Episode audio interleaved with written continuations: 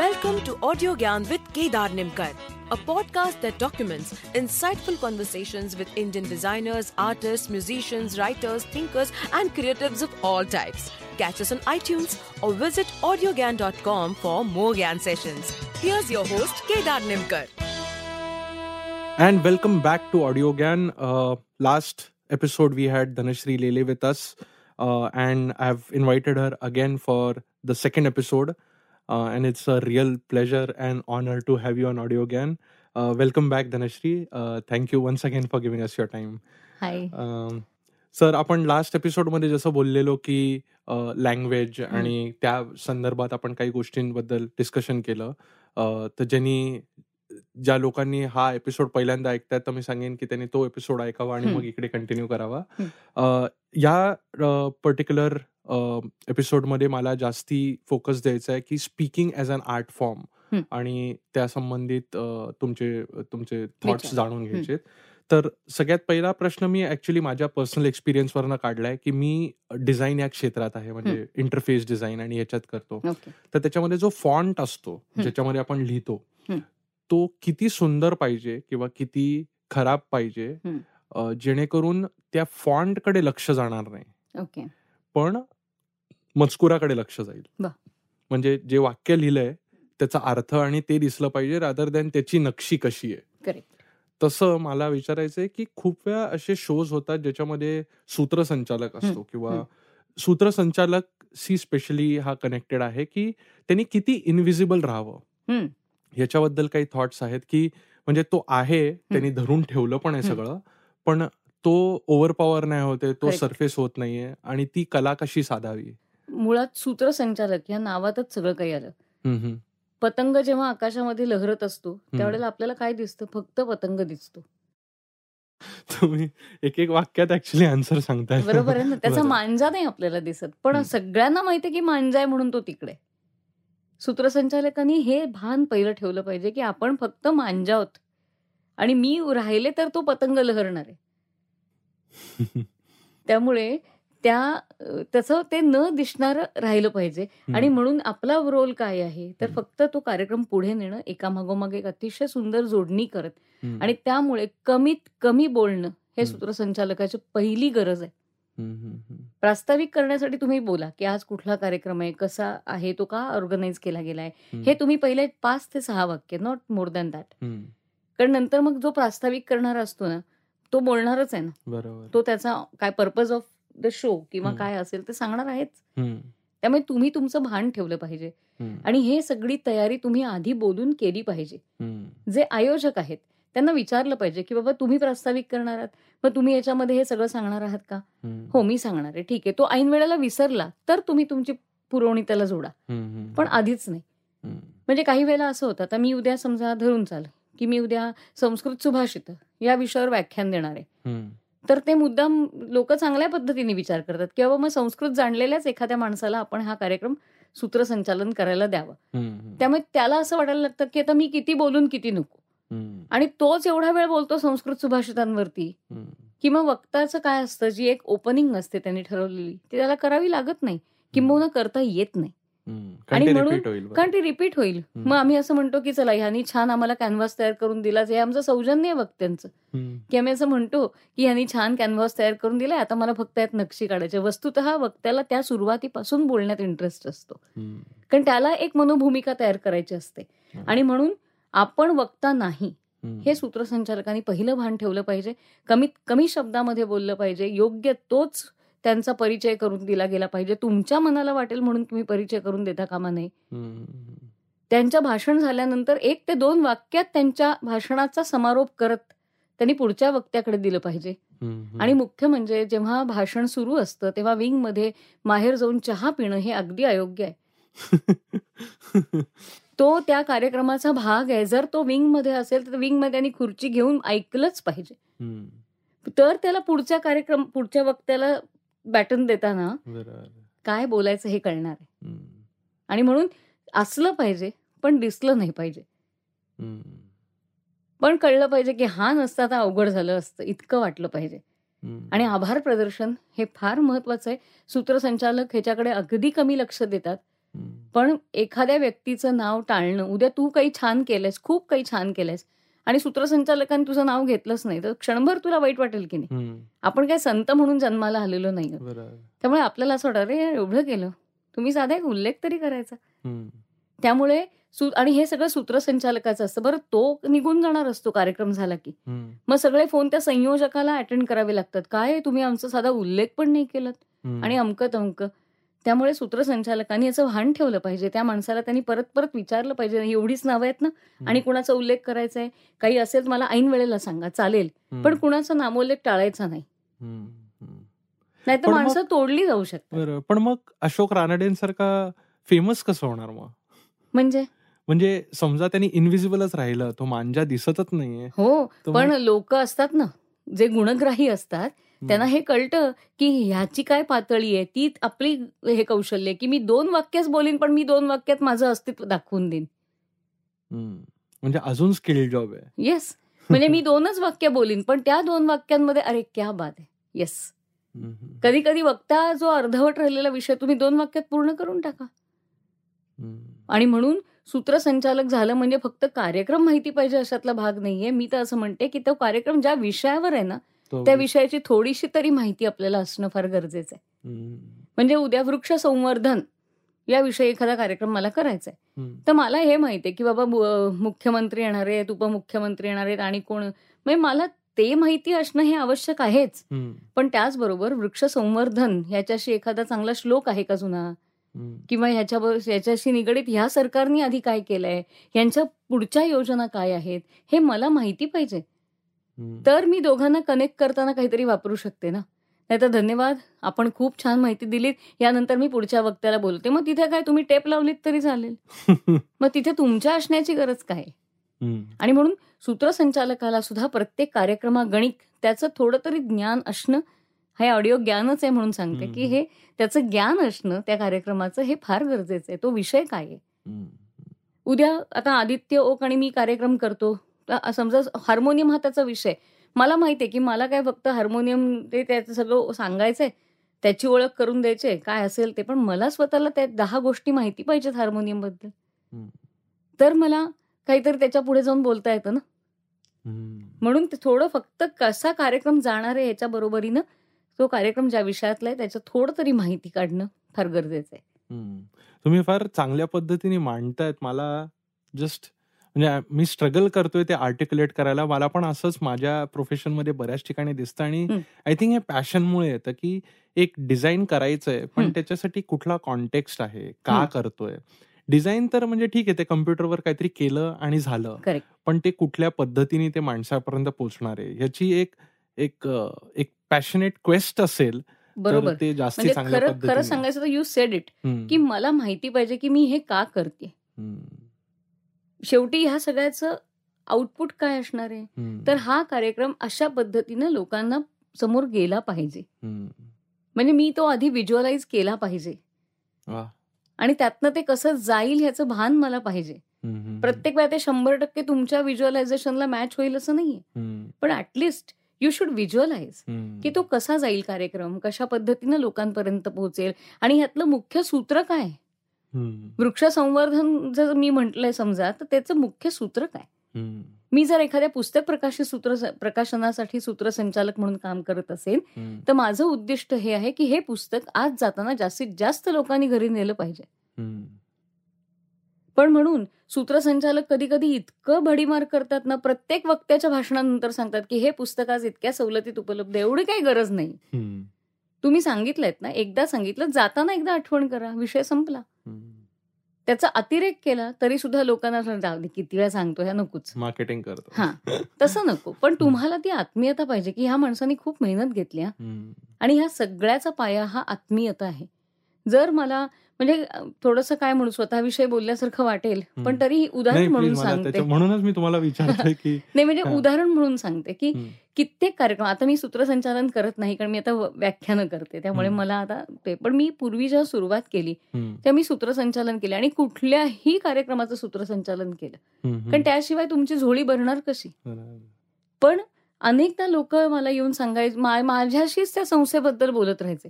की तुमच्या संस्थेत मला प्रवेश घ्यायचा असेल तर काय करावं लागेल किंवा तुमचे हे कुठे असतं मी शेवटी सांगायचे की मी आजच्या दिवस यांना रिप्रेझेंट करते. पण मी त्या संस्थेची कोणी नाहीये. संस्थेची माणसं ही आहेत फक्त मी आजच्या दिवस त्यांचा कार्यक्रम पुढे नेते.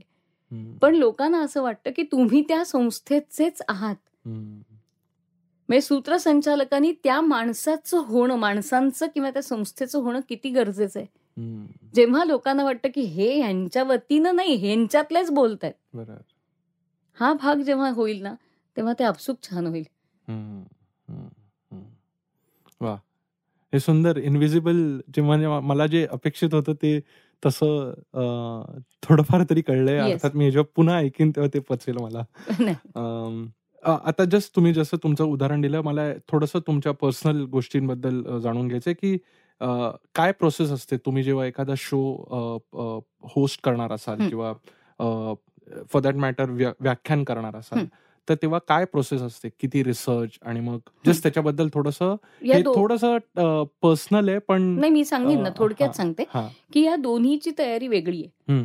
सूत्रसंचालन निवेदन मुलाखत हा एक भाग आहे. आणि व्याख्यान हा वेगळा भाग आहे.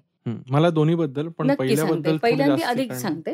की सूत्रसंचालन निवेदन आणि मुलाखत. याच्यामध्ये तुम्ही कुणाच्या तरी बरोबर काम करणार असता. बरोबर व्याख्यानामध्ये तुमचे तुम्ही असता. इथे तुम्ही कुणाच्या तरी बरोबर काम करणार असता. सो पहिल्यांदा तुमच्या मनात ही भावना पाहिजे की इट्स अ टीम वर्क. आणि म्हणून मला हे अशा पद्धतीचा क्रम पाहिजे. असं चालत नाही गाण्यामध्ये. तुम्हाला सांगावं लागतं की हा संगीताचा कार्यक्रम आहे त्यामुळे म्युझिकली काय चांगलं जाईल म्युझिकली जे साऊंड वाटेल. तो गाण्यांचा सिक्वेन्स असला पाहिजे. भले निवेदकाला कधी कधी असं वाटतं की अरे आत्ता मी मंगेश पडगावकरांच्या गाण्याविषयी बोलले मग मधली दोन गाणी सुधीर मोघे झाली शांता शेळके झाली पुन्हा मंगेश पाडगावकर आले. मग मी समजा म्हटलं की ते दोन्ही गाणी एकत्र कर ना म्हणजे मला एकदमच बोलता येईल. पण म्युझिकली जर ते जाणार नसेल तर. कार्यक्रम कोणाचा आहे? गाण्याचा आहे. गाण्याचं तुम्ही कोणात? सेकंडरी लेवलवर आहात. सो तुम्ही ऍडजस्ट केलं पाहिजे. त्याच्यामुळे ही तयारी करत असताना. तुम्ही आधी आणि हे कधी मी सांगते की हे बरं मी एक एक पूर्ण करते. मुद्दा. सुटायला नको मग सांगते. की ही तयारी करणं महत्वाचं आहे. तयारीमध्ये तुम्ही काय काय विचारलं पाहिजे? गाणी काय मी आधी निवेदनाचं सांगते. आता सुरुवात केली आहे म्हणून. गाणी काय आहेत? कलावंत कोण आहेत? या गाण्यांचे किती मुखडे घेतले जाणार आहेत. साधारण एक अंदाज म्हणून. एवढी गाणी होणार आहेत का.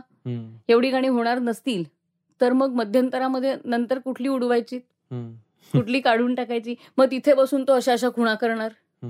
हे चूक आहे स्टेजची शिस्त आहे ती. पाळलीच गेली पाहिजे त्यामुळे तिथून तो तबलेवाला त्याला सांगतोय तिसरं गाणं कट नाही चालणार. म्हणजे मला नाही चालणार.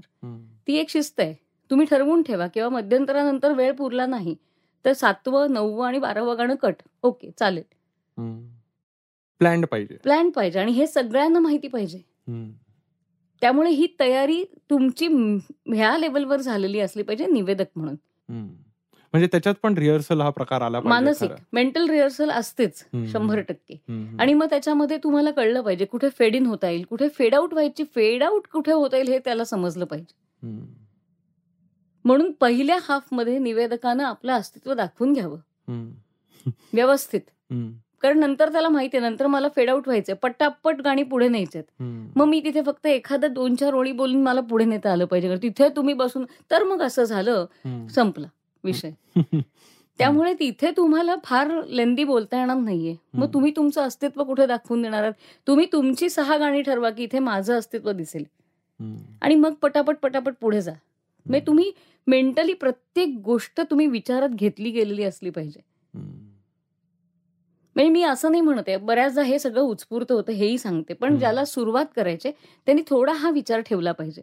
शेवटी तुमच्या लक्षात येतं की असं काही घडत नाही तिथे उत्स्फूर्तताच कामी येते. पण तरी सुद्धा. गाईडलाईन्स तेवढ्या. गाईडलाईन सूत्रसंचालकांनी तयारी कशी करावी. तर पहिल्यांदा जाऊन त्या संयोजकाला भेटावं. त्याच्याकडे सगळा कार्यक्रम लिहून घ्यावा. हम्म. पहिल्यांदी काय आहे प्रास्ताविक आहे मग हे आहे मग ते बोलतील मग त्याच्यानंतर हे होईल आणि मग आभार प्रदर्शन. दुसरी सगळ्यात खटकणारी गोष्ट कोण कुणाचा सत्कार करणार आहे सगळे उभे असतात इकडे तिकडे बघत की मी करायचंय का कोणी करायचंय का काय करायचंय. ऐन वेळेला पुष्पगुच्छ देणाऱ्या मुली नसतातच. मग कोणीतरी धावत आत जाऊन अनेक फुलं एकत्र घेऊन येतात आणि मग ते काढत बसतात. नको चांगलं नाही दिसत ते. त्यामुळे सूत्रसंचालकांनी विचारलं पाहिजे की बाबा हे येणार आहेत तर ह्यांचा सत्कार कुणी करायचा आहे? ओके नाव लिहून घ्या. ते नसतील तर. कारण ही अनेक माणसं येतच नाहीत. आणि आली तरी कुठेतरी असतात. मग हे नसतील तर कोण?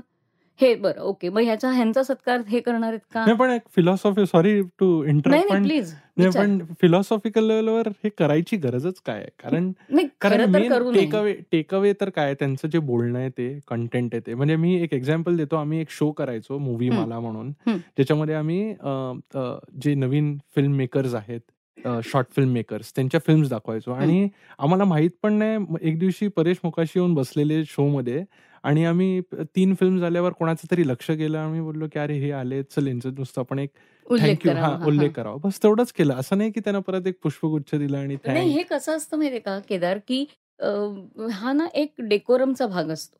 काही भाग हा औपचारिक असतो.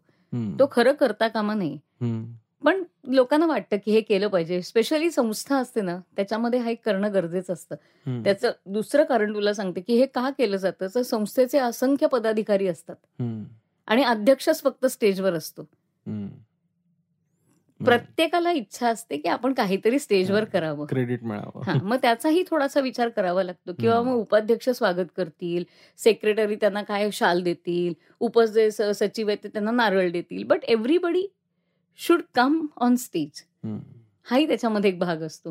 आणि त्याच्यामुळे आपल्याला फिलॉसॉफिकली हे सगळं कशाला ते पुष्पगुच्छ तिथेच पडून राहतात. पण त्या लोकांची ती गरज असते. त्यामुळे तुम्ही त्या पातळीवर जाऊन विचार करायला लागलं पाहिजे की का करत असतील हे तेवढं ते अगत्याने येईल पण. आपल्याकडनं नाही तर नाही. कारण म्हणून आमच्याकडनं कधी असं झालं नाही की अरे वा तुम्ही खरंच आलात म्हणून बरं वाटलं असं नाही की ठीक आहे फायनली तुम्ही काहीतरी ऑब्जेक्टिव्हली करतायत आणि लोकांच्या हितासाठी ट्राय करतायत. बरोबर. पण काही गोष्टी असतात ज्या. पाळाव्या लागतात. फॉर्मॅलिटी फॉर्मॅलिटी असतात काय औपचारिकपणा असतो तो पाळावा लागतो.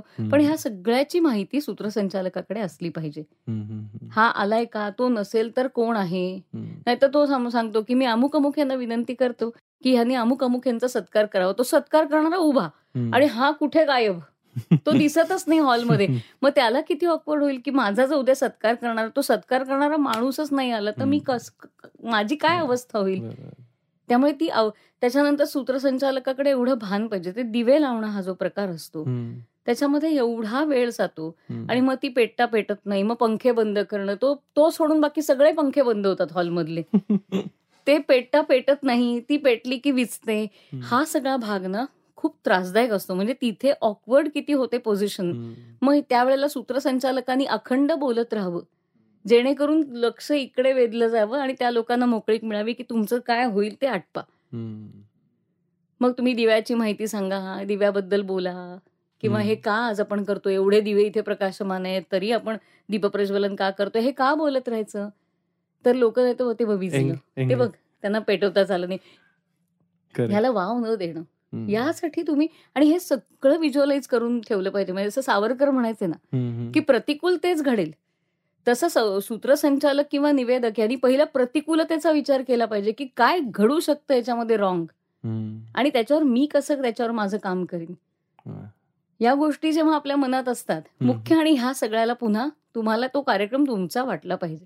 मी माझ्या घरामध्ये एखादं कार्य असताना बॅकअप प्लॅन्स तयार असतात ना माझे. किंवा नाही आल्या ऐन वेळेला पोळ्या तर काय करू.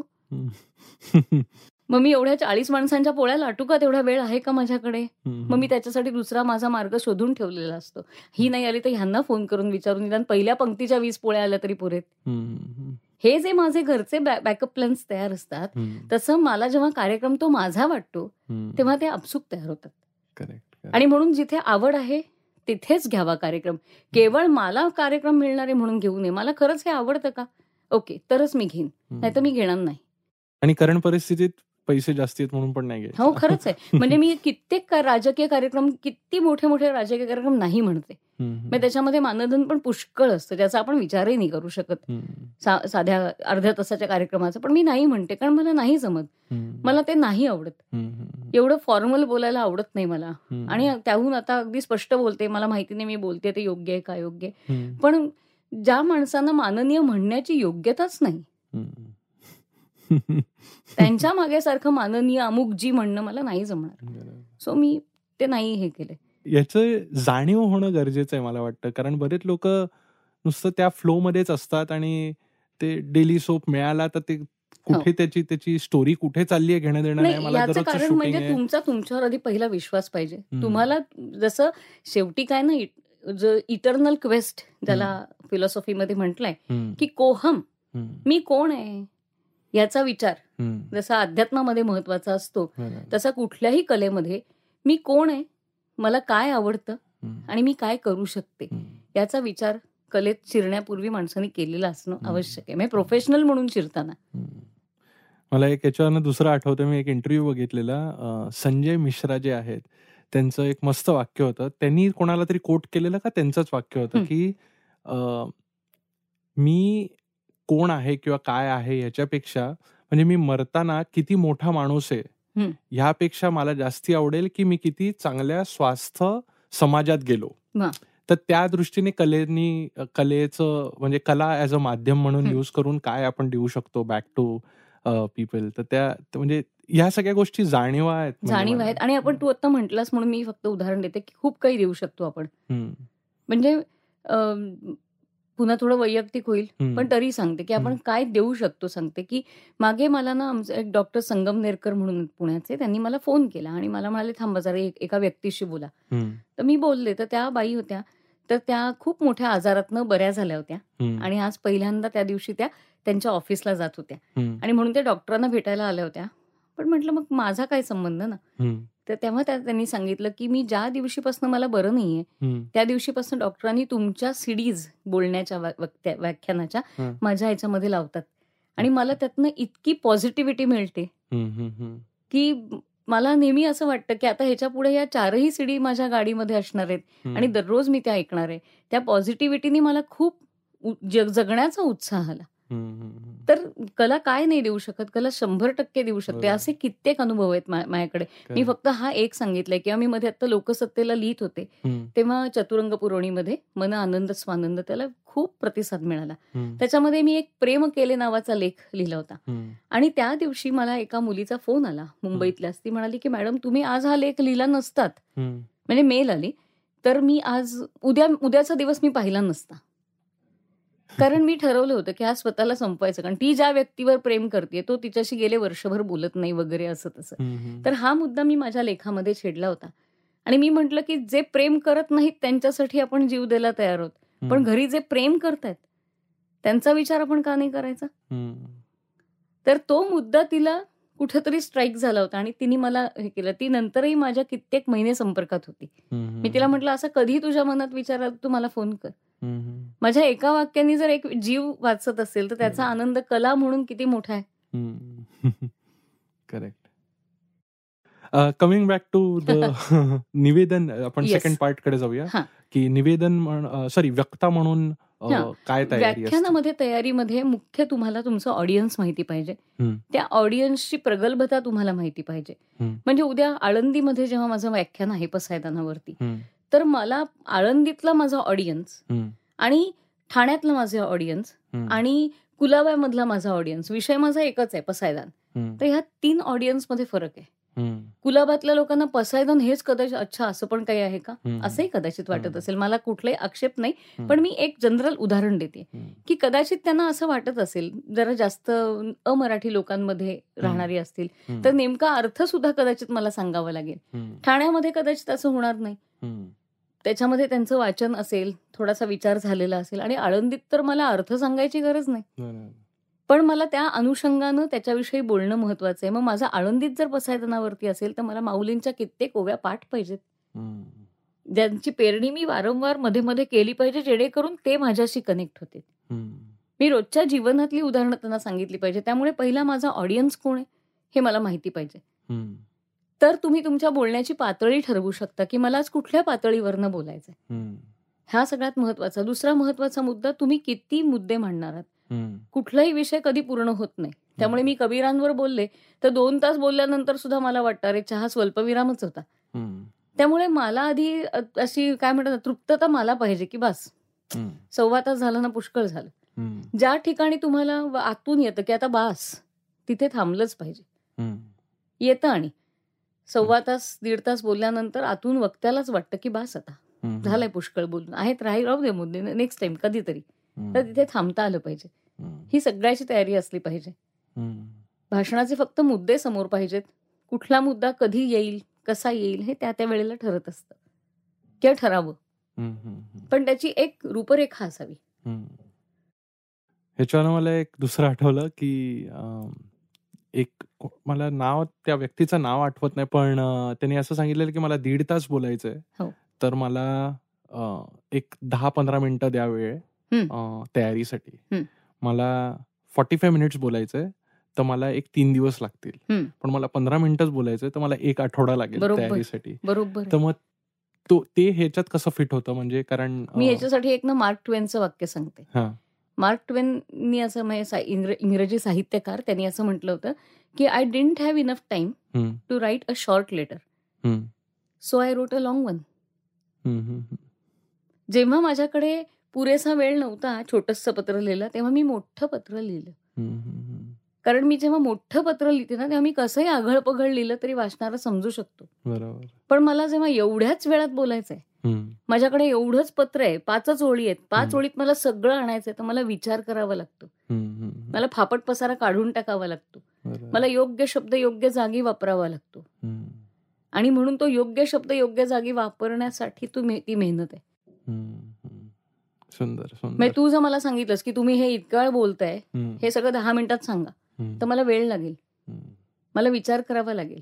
आणि तू सांगितलंस नाही अजून दोन तास तुम्ही बोलू शकता. मला विचार करायची म्हणजे तसा विचार करायची गरज बरोबर. त्याच्यामुळे कदाचित पॉडकास्ट हा प्रकार मला तरी बरा वाटतो की माझी तयारी थोडी कमी असेल तरी इन इन मॉडर्न टाइम्स म्हणजे ऍटलिस्ट माझ्या नॉलेजनुसार की आपण एक चांगला वक्ता हा. जनरली पॉलिटिशियन्स मध्येच बघतो. आणि किंवा या सगळ्या क्षेत्रांमध्ये बघतो. असं म्हणजे जसं अशोक रानडे आहेत म्हणजे मी. ज्यांचे ऍटलिस्ट थोडेफार इंटरव्ह्यू बघितलेत. तसं बाकीच्या क्षेत्रांमध्ये का नाही नसावं किंवा का नाहीये असं काही आहे नाही का? मला असं वाटत नाही. सगळ्या क्षेत्रांमध्ये चांगले वक्ते उलट पॉलिटिशियन्स जे आहेत ना ते. ठराविक चौकोनातले वक्ते आहेत. कारण त्यांना त्याच्या नाही, पलीकडे जाऊन काही बोलता येत नाही म्हणजे नाही. बोल सगळे बोलू शकतात असं नाही. नाही पण याच्यामध्ये थोडं असं होतं की. जसे स्ट्रॉंग ओरेटर्स होते ना सावरकरांसारखे हो, हो. किंवा आत्रेंसारखे. तसे आता एवढे दिसत नाहीत त्याचं. रिझन काय असेल त्याचं एक कारण म्हणजे वाढलेली वेगवेगळी माध्यमं. पूर्वी कसं सावरकरांचं भाषण म्हणजे सावरकर आल्यानंतरच ते आपल्याला ऐकायला मिळणार. बरोबर. आता कसं आहे मी कुठल्याही माध्यमावर सतत ऐकत असते. माझ्याकडे एवढं विपुल प्रमाणात आहे की मला त्याचं आता कौतुक वाटेन असं झालंय. त्याच्यामुळे होतं काय की वक्ता म्हणजे तो त्या त्याच्यामुळे वक्त्याची क्वालिटी नाही क्वालिटी म्हणण्यापेक्षा नाही क्वालिटी कमी होण्यापेक्षा नाही. मला सांगायचा मुद्दा असा आहे की त्यामुळे वक्ता सुद्धा म- आज बोलणार आहे ते पुढे कदाचित दीड वर्षानंतर येऊन इथे बोलणार आहे हं. त्याच्यामध्ये कदाचित मला वेळ होणार नाही इथे यायला त्यामुळे तोही. खूप डिटेलिंग करत खूप अभ्यास करत आणि मुळात सांगू का त्या मंडळी म्हणजे जुन्या काळातल्या मंडळींची वृत्ती आणि आज आता आपल्यामधली वृत्ती याच्यामध्ये फरक पडलाय. त्यांना सखोलता फार गरजेची होती आणि त्यांना एका क्लिकवर ज्ञान उपलब्ध नव्हतं. गुगल सारखं म्हणजे मला जर माझ्या समजा धरून चाल की मला एखाद्या ऋषीवर बोलायचंय तर मला मी आज नुसतं टाईप केलं तर मला जुजबी बोलण्यासाठी सगळं मिळतं. पण त्यांना तसं मिळत नव्हतं. मग त्यांना शंभर दहा म्हणजे एखाद्या विषयासाठी त्यांना दहा दहा पुस्तकं वाचावी लागत होती. दहा ठिकाणी फिरावं लागत. फिरावं लागत होतं. वेगवेगळ्या ह्याच्यामध्ये जावं लागत होतं लायब्ररीजमध्ये म्हणजे आता उदाहरण सांगते की एखादा विषय मला बोलायचा आहे आणि मी जर ती गुगलवरनं माहिती घेतली तर मला फक्त तेवढीच माहिती मिळते. पण मी जेव्हा एखादं पुस्तक वाचते ना मला त्याच्या भोवतालची सगळी माहिती मिळते जे माझ्या आपोआप भाषणामध्ये येतं. आणि माझ्या भाषणाला खोली प्राप्त होते. त्या दृष्टीतनं मला माध्यमाचं सांगायचंय. की आज माहिती ही फार पुस्तकात दडलेली नाही ती कुठूनही मिळते. सुंदर आहे. हे अगदी इन्साइटफुल आहे. म्हणजे म्हणून तेवढी डेप्थ यायची बरोबर. म्हणजे आता मला मी रवींद्रनाथांवरती बोलते. तर मी बावीस ते चोवीस पुस्तकं वाचली. त्याच्यानंतर मी दीड तास दोन तासाचा अर्क माझा तयार झाला. पण तेवढ्या तेव्हा फक्त मी रवींद्रनाथ वाचले नाहीत तर रवींद्रनाथांच्या बरोबरीनं जे जे म्हणून त्या पुस्तकामध्ये उल्लेखित होते त्याचेही मला कुठे ना कुठेतरी पुस्तकात संदर्भ मिळत होते. किंवा विनोबा आता नई तालीम विनोबांचं शिक्षण पद्धती होती. तर त्या गांधीजींची तर. विनोबांचं पुस्तक वाचताना नकळतपणे लेखक त्या नई तालीम विषयी पण लिहितोच. त्यामुळे मला ते वाचताना हेही ज्ञान मिळत जातं माहिती मिळत जाते त्यामुळे माझं भोवताल जरा अधिक समृद्ध व्हायला लागतं जे मला गुगलवरती मिळत नाही. मी विनोबा टाकलं तर फक्त विनोबांचा जन्म अमुक तमुक तमुक तमुक तमुक येतं पण विनोबांबद्दल बाकी कोण कोण काय म्हटलंय. किंवा विनोबा ह्या सगळ्याशी कसे कनेक्ट आहेत. कनेक्टेड आहेत हे मला कळत नाही हे मला पुस्तकातनं कळतं. आणि हा फरक आहे आजच्या काळातला आणि गेल्या काळातल्या वक्त्यांचा. माझ्या वेबसाईटवर ऑडिओ गॅन वेबसाईटवर मी जिकडे जो प्लेअर आहे. जो हा हा पर्टिक्युलर पॉडकास्ट प्रोजेक्ट करेल त्याच्या. खाली एक छोटस ट्विटरसाठी लाईन लिहितो कारण म्हणजे ती एक लोक ट्विट करू शकतात. किंवा हे हा अर्थ आहे ह्यातला किंवा हा म्हणजे मतीत अर्थ होता याच्या पूर्ण याच्यातला हो. आय थिंक हा पार्ट त्याच्यामध्ये मी टाकीन ज्याच्यामध्ये की गुगल अगदी जुजबी माहिती देऊ शकतं बरोबर आहे? बरोबर आहे. कारण मला बाकीचं जास्त जास्ती माहिती मिळायला पाहिजे इतर वक्त्याला हे माहिती हवं. सूत्रसंचालक निवेदक ठीक आहे कारण त्यांना तेवढा वेळच बोलायचंय. पण मला जेव्हा दीड तास बोलायचंय ना आता मी जेव्हा कबीरांवर बोलते तर मला फक्त कबीर बोलून चालत नाही. मला त्याच्या अनुषंगाने सुफी बोलावं लागतं त्याच्या अनुषंगाने इतर धर्मांचं आक्रमण काय झालं ते बोलावं लागतं. आणि शिवाय निर्गुण तत्वाचं अध्यात्म बोलावं लागतं. त्यामुळे मला फक्त कबीरांची जीवनी मिळून उपयोग नसतो. म्हणून ते डिटेलिंग जे आवश्यक आहे त्याच्यासाठी तुम्हाला पुस्तकांशिवाय दुसरा पर्याय आज तरी उपलब्ध नाही असं मला वाटतं. धनश्री मी या नोटवर ऍक्च्युली अजून एक प्रपोजल देईन की आपण एवढे तुम्ही जसं बोललात टॅगोर आहेत अ, हो. कबीर आहेत. यांच्यावर समजा आपल्याला एक. इंडिव्हिज्युअल एपिसोड करता आलं तर माझ्यासाठी म्हणजे खूपच म्हणजे मा- तर तुला असं सुचवेन की त्यांचं जे जे पुढे जसं येत जातं. विनोबांची बाबा जयंती आहे. किंवा पुण्यतिथी आहे. तर त्या दृष्टीनं एखादा एपिसोड आपण त्यांच्यावरती करू शकतो. की ज्यांच्यामुळे ज्याच्यामुळे त्यांना उजाळा मिळेल कुणीतरी असतं की त्याला ते वाचायचं असतं. आता आणि हे आर्कायवलच्या दृष्टीने माझ्यासाठी खूप महत्वाचं आहे कारण पुढच्या पिढीला जसं कम्युनिकेशन वाढत जाणार आहे हो. जसं नॉईज वाढणार आहे ओव्हरऑल भरपूर मीडिया आल्यामुळे तर ऍटलिस्ट हे एक आर्कायवल म्हणून राहील ज्याच्यामध्ये थोडासा रिच कंटेंट असेल अशी मी आशा करतो. आणि. मागे एकदा विनोबांचं उदाहरण निघालं म्हणून मी एक मिनिटं जास्त घेते आणि सांगते की. शिक्षक शिक्षकांसाठी विनोबांचे शिक्षण विचार किंवा विनोबांचं शिक्षण काय दृष्टी या दृष्टीतनं मी एकदा बोलले होते. समोर पाचशे सहाशे शिक्षक होते. तर पहिल्यांदा त्यांनी मला आधी हा विषयच नको नको नको म्हटलं कारण आपल्याकडे अनेक लोकांवर छप्पे मारलेले असतात की. विनोबा नको किंवा ते गांधी अहिंसा आणि असं नसतं. आपण ना एक छप्पा घेऊनच बघतो त्यांच्याकडे पण ते. बाकी किती समृद्ध आहेत हो. मी म्हटलं मला बोलवायचं असेल तर मी हाच हम्म. बघा तुम्ही ठरवा म्हटलं पण नाही ते म्हणाल तुम्ही या मग म्हटलं मी हा बोलते तो विषय मी पावणे दोन तास बोलले एकही माणूस उठला नाही कारण. उठण्यासारखं काही नाही इतकं छान विनोबांनी ऑलरेडी आपल्याला दिलेलं आहे. आणि एवढंच नाही तर कार्यक्रम झाल्यानंतर किंजॉर्ज शाळेमध्ये कार्यक्रम होता किंजॉर्जच्या शिक्षकांसाठी. तर त्याच्यानंतर कितीतरी अमराठी शिक्षक माझ्यापाशी आले आणि त्यांनी आम्हाला विचारलं आम्हाला विनोबा वाचायचं असतील तर इंग्लिशमध्ये काही उपलब्ध आहे का. म्हणजे तुम्ही एक ज्योत लावू शकता. बरोबर बरोबर. आणि म्हणून हे करणं खूप गरजेचं आहे. खूप जणांनी केलंय म्हणजे आपला खारीचा वाटा खरं तर मुंगीचाच. पण तरी सुद्धा तो वाटा असणं महत्वाचं आहे. नाही मला पण आनंद होतो कारण काही मला मेल्स येतात बाहेरच्या. देशातून की आता हा पर्टिक्युलर इंटरव्ह्यू आहे हा इंग्लिशमध्ये मिळेल का किंवा सबटायटल्स किंवा ट्रान्स्क्रिप्ट मिळेल का. तर सध्या बँडविड्थ नाही म्हणून मी काही. प्रोव्हाइड करू नाही शकत आहे पण नक्कीच पुढे जर कोणाला इंटरेस्ट असेल तर मला आवडेल हे इंग्लिशमध्ये पण शेअर करायला मला लास्ट प्रश्न असा विचारायचा आहे तुम्हाला म्हणजे या एपिसोडसाठी आणि ओव्हरऑल. या पॉडकास्ट या पर्टिक्युलर दोन एपिसोडचा शेवटचा प्रश्न असा आहे की जसं तुम्ही म्हणालात याच्यामध्ये दोन भाग आहेत जसं तुम्ही म्हणालात की हा art form speaking as an art फॉर्मबद्दल documentation झालं पाहिजे बद्दल. माहिती मिळाली पाहिजे.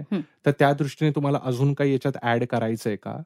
आणि दुसरं काय फ्युचर आहे कारण रेडिओ आता ऑलमोस्ट एफ एम रेडिओ जो प्रकार आहे हा ऑलमोस्ट संपत चाललाय. मला. माहीत नाही त्याचं फ्युचर काय. पॉडकास्ट एक दुसरा प्रकार आहे ज्याच्यामध्ये प्युअरली ऑडिओ ऑडिओ मीडियम आहे. बरोबर.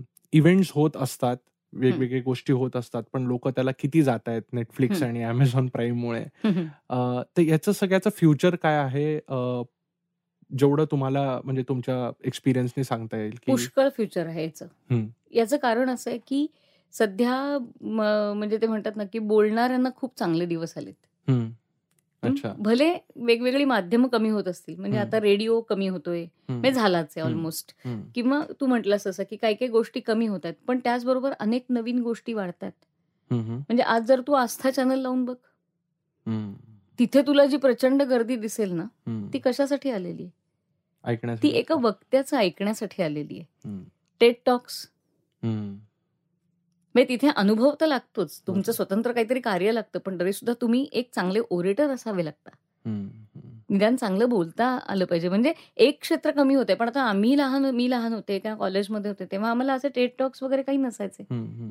पण आज खूप मुलं युट्यूबवरती जर बघितलं तर हे ऐकतात हं. कारण कितीही वेगवेगळी माध्यमं आली ना तरी शेवटी लाईव्ह जे आहे हं. जिवंतपणाला महत्त्व वेगळंच आहे हं. म्हणजे आपण कितीही गाणी वेगवेगळी ऐकली तरी प्रत्यक्ष जाऊन तो गाताना ऐकणं ही जी गंमत आहे ना. तीच बोलण्यामध्ये सुद्धा आहे. आणि आता खूप वेगवेगळी माध्यमं बोलण्यासाठी विकसित होत आहेत. म्हणजे आता हा पॉडकास्ट तू म्हणतोयस ते. की जे अजून म्हणजे मी ज्या ह्याच्यामध्ये आहे त्याच्यामध्ये आम्हाला हे नवीन आहे हं. हं. म्हणजे आता आता माझं फोर्टी फोर्टी टू एज आहे हं. पण त्याच्यासाठी आम्हा आम्हाला रेडिओ अधिक जवळचा आहे कारण आम्ही कॉलेजमध्ये असताना मी तो ऐकलाय पण आता आम्ही युट्यूब आणि ह्या सगळ्याशी इतके कनेक्ट झालेलो आहोत ना हं. की आता आमच्यासाठी ते माध्यम जास्त छान वाटतं तसं हं. हा एक पॉडकास्ट आहे किंवा हं. बाकीच्या गोष्टी असतील की जे आम्हाला वेगवेगळे मंच मिळवून देतं बोलण्यासाठी म्हणून हं. हं. हं. नाही पण याच्यामध्ये एक छोटासा कॅच आहे ना कारण आता गोष्टी ऑन डिमांड होत चालल्या आहेत हो. वेरॅज वेरॅज ही जी कला आहे ही खूप तुम्हाला फोकस राहावं लागतं. तुम्हाला हो. एका ठिकाणी सगळ्यांना जमवावं लागतं. त्याला एक डिसिप्लिन आहे. बरोबर वेरॅज ऑन डिमांडला एवढं डिसिप्लिन नाहीये. कारण ते. एका ठिकाणी घडलंय. आणि त्याचा रिपीट चालू आहे किंवा लोक वेगवेगळ्या प्रकाराने ऐकतायत. तर त्याच्यामुळे लोकांच्या सायकोलॉजीवर काही फरक वर काही फरक पडू शकतो? पडू शकतो. म्हणजे एकत्र बसून ऐकण्याची जी गंमत आहे ना. ती वेगळी बरोबर. त्याच्या संबंधित निश्चित. आणि म्हणजे- त्याच्यामध्ये त्या वक्त्याची किंवा सूत्रसंचालकाची पण एक वेगळी स्किल आहे की तो सगळ्यांना धरून कसा ठेवतो हो आणि स्किलपेक्षा सुद्धा ते खूप जास्त चांगलं आहे वक्त्यासाठी. की जेव्हा समोरच्याची मान हलते ना तेव्हा. मला अधिक बोलण्याची इच्छा होते. तू मला एका बंद खोलीत बसव आणि सांग की ह्या विषयावर बोला. तो एक भाग. आणि तोच विषय मी समजा बाहेर दोन हजारांच्या ऑडियन्स समोर बोलले तर तो एक भाग. याच्यामुळे तुझ्याच लक्षात येईल की जो मी लोकांसमोर बोलले ना तो. अधिक जास्त चांगला झालेला आहे. कारण हे देणं क्रिया प्रतिक्रियेवरती अवलंबून असतं. जेव्हा त्यांची मान असते. आता तू समोर नसतास आणि मला सांगितलं असतंस तर मी तुझ्याशी बोलून जे मला सुचतं तुझ्याकडे बघून किंवा बाकीची माणसं मान डोलत आहेत हं. तेव्हा जे येतं ना ते वेगळं असतं. आणि म्हणून आम्हाला कधी कधी प्रॉब्लेम असा होतो की जेव्हा आम्ही गडकरी म्हण किंवा म्हणजे नाट्यगृहामध्ये जेव्हा कार्यक्रम करतो त्यावेळेला बाकी सगळ्यांवरती अंधार असतो. आणि फक्त कलाकारांवरती प्रकाश असतो. तर बोलणं हा संवाद आहे. त्यामुळे मला जर समोरचा माणूस दिसला नाही ना तर त्रास होतो मला. थोडासा तरी प्रकाश त्या प्रेक्षकांवर पाहिजे असं मला वाटतं. एखाद्याची मान हलते एखादा डोळे पुसतो ह्यात ना आम्हाला त्या क्षणी आपल्याला मिळत असतं. ती दाद ती. प्रतिक्रिया आणि आपण आपल्याला आणखीन आणखीन छान बोलायची इच्छा निर्माण होते. आणि म्हणून बाकी कितीही माध्यमं आली तरी समोर जोपर्यंत प्रेक्षक आहे तोपर्यंत ही कला चालूच राहणार. वा सुंदर. आय थिंक या नोटवर मला तर आता फार काय म्हणतात त्याला कॉन्शियस झाल्यासारखं झालंय. कारण तुम्ही एवढे एक्सपिरियन्स असल्यामुळे मला माहीत नाही हा कुठल्या नोटवर क्लोज करायचा. पण आय थिंक या एपिसोडसाठी आणि जेवढं मला पाहिजे होतं तेवढं तरी कळलं आणि खूप बरं वाटलं तुमच्याशी मला सुद्धा कारण ह्या विषयावर काय होतं नेहमी प्रॅक्टिकल होतं. पण आज थिअरी पार्ट बोलता आला ह्याचा मला. आनंद आहे. थँक्यू थँक्यू वन्स अगेन वेळ दिल्याबद्दल धन्यवाद. आणि नक्कीच आपण पुढचे एपिसोड प्लॅन करूया याच्याबद्दल ठीक अगदी आहे हं? Okay thank you And that's it from today's Gyan session. Catch us on iTunes, Savan, Stitcher, or any podcasting app you use. Do rate us on iTunes and follow us on Twitter, Facebook, and Instagram. Stay tuned for more Gyan on audiogyan.com. Till then, bye.